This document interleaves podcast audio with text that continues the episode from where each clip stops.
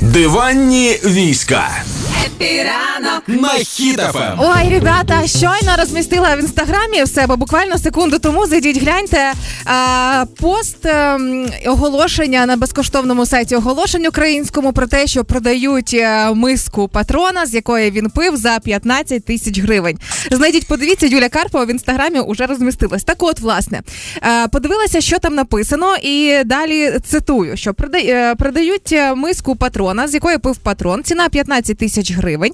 Миска з кафе, в якому був патрон зі своєю родиною у Львові. Гроші підуть на підтримку ЗСУ. Тільки дзвінки. Далі приписка. Продаж за дозволом власника. Вибач, скільки грошей? 15 тисяч. А Анджеліна Джолі, який пиріжок не доїла, його дорожче продавали? чи Я ні? не пам'ятаю, от не змогла згадати. Мені це зараз дуже цікаво. І після того я покликала фахівця. Фахівець це славнозві... славнозвісна слідча Юлія Володимирівна Карпова, яка mm. зв'язалася з патроном і написала: чи ви в курсі такого прекрасного стартапа? І що з цього приводу сказав патрон? Ну гав-гав.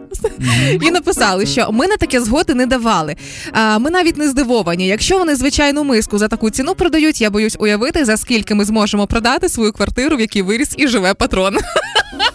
Власне, е, Нікий Анатолій, який просить йому тільки дзвонити, не писати, так. Е, придумав, що ось це одобрив, значить, власне, безпосередньо ПС, і намагається таким чином зібрати гроші на армію. Незрозуміло, піде на армію чи ні. Цього не вказано, цього перевірити не зможемо. Але з 1 червня, ось вже майже два тижні, ця миска ще досі не продалася. Можливо, потенційні покупці пишуть патрону і уточнюють, чи він був у Львові. Можливо, вони уточнюють, як і я, е, стосовно того, чи був такий дозвіл чи ні. Але виглядає миска як будь-яка картонна одноразова мисочка. Там е, маркером дописали патрон, намалювали герб України і продають власне таким чином.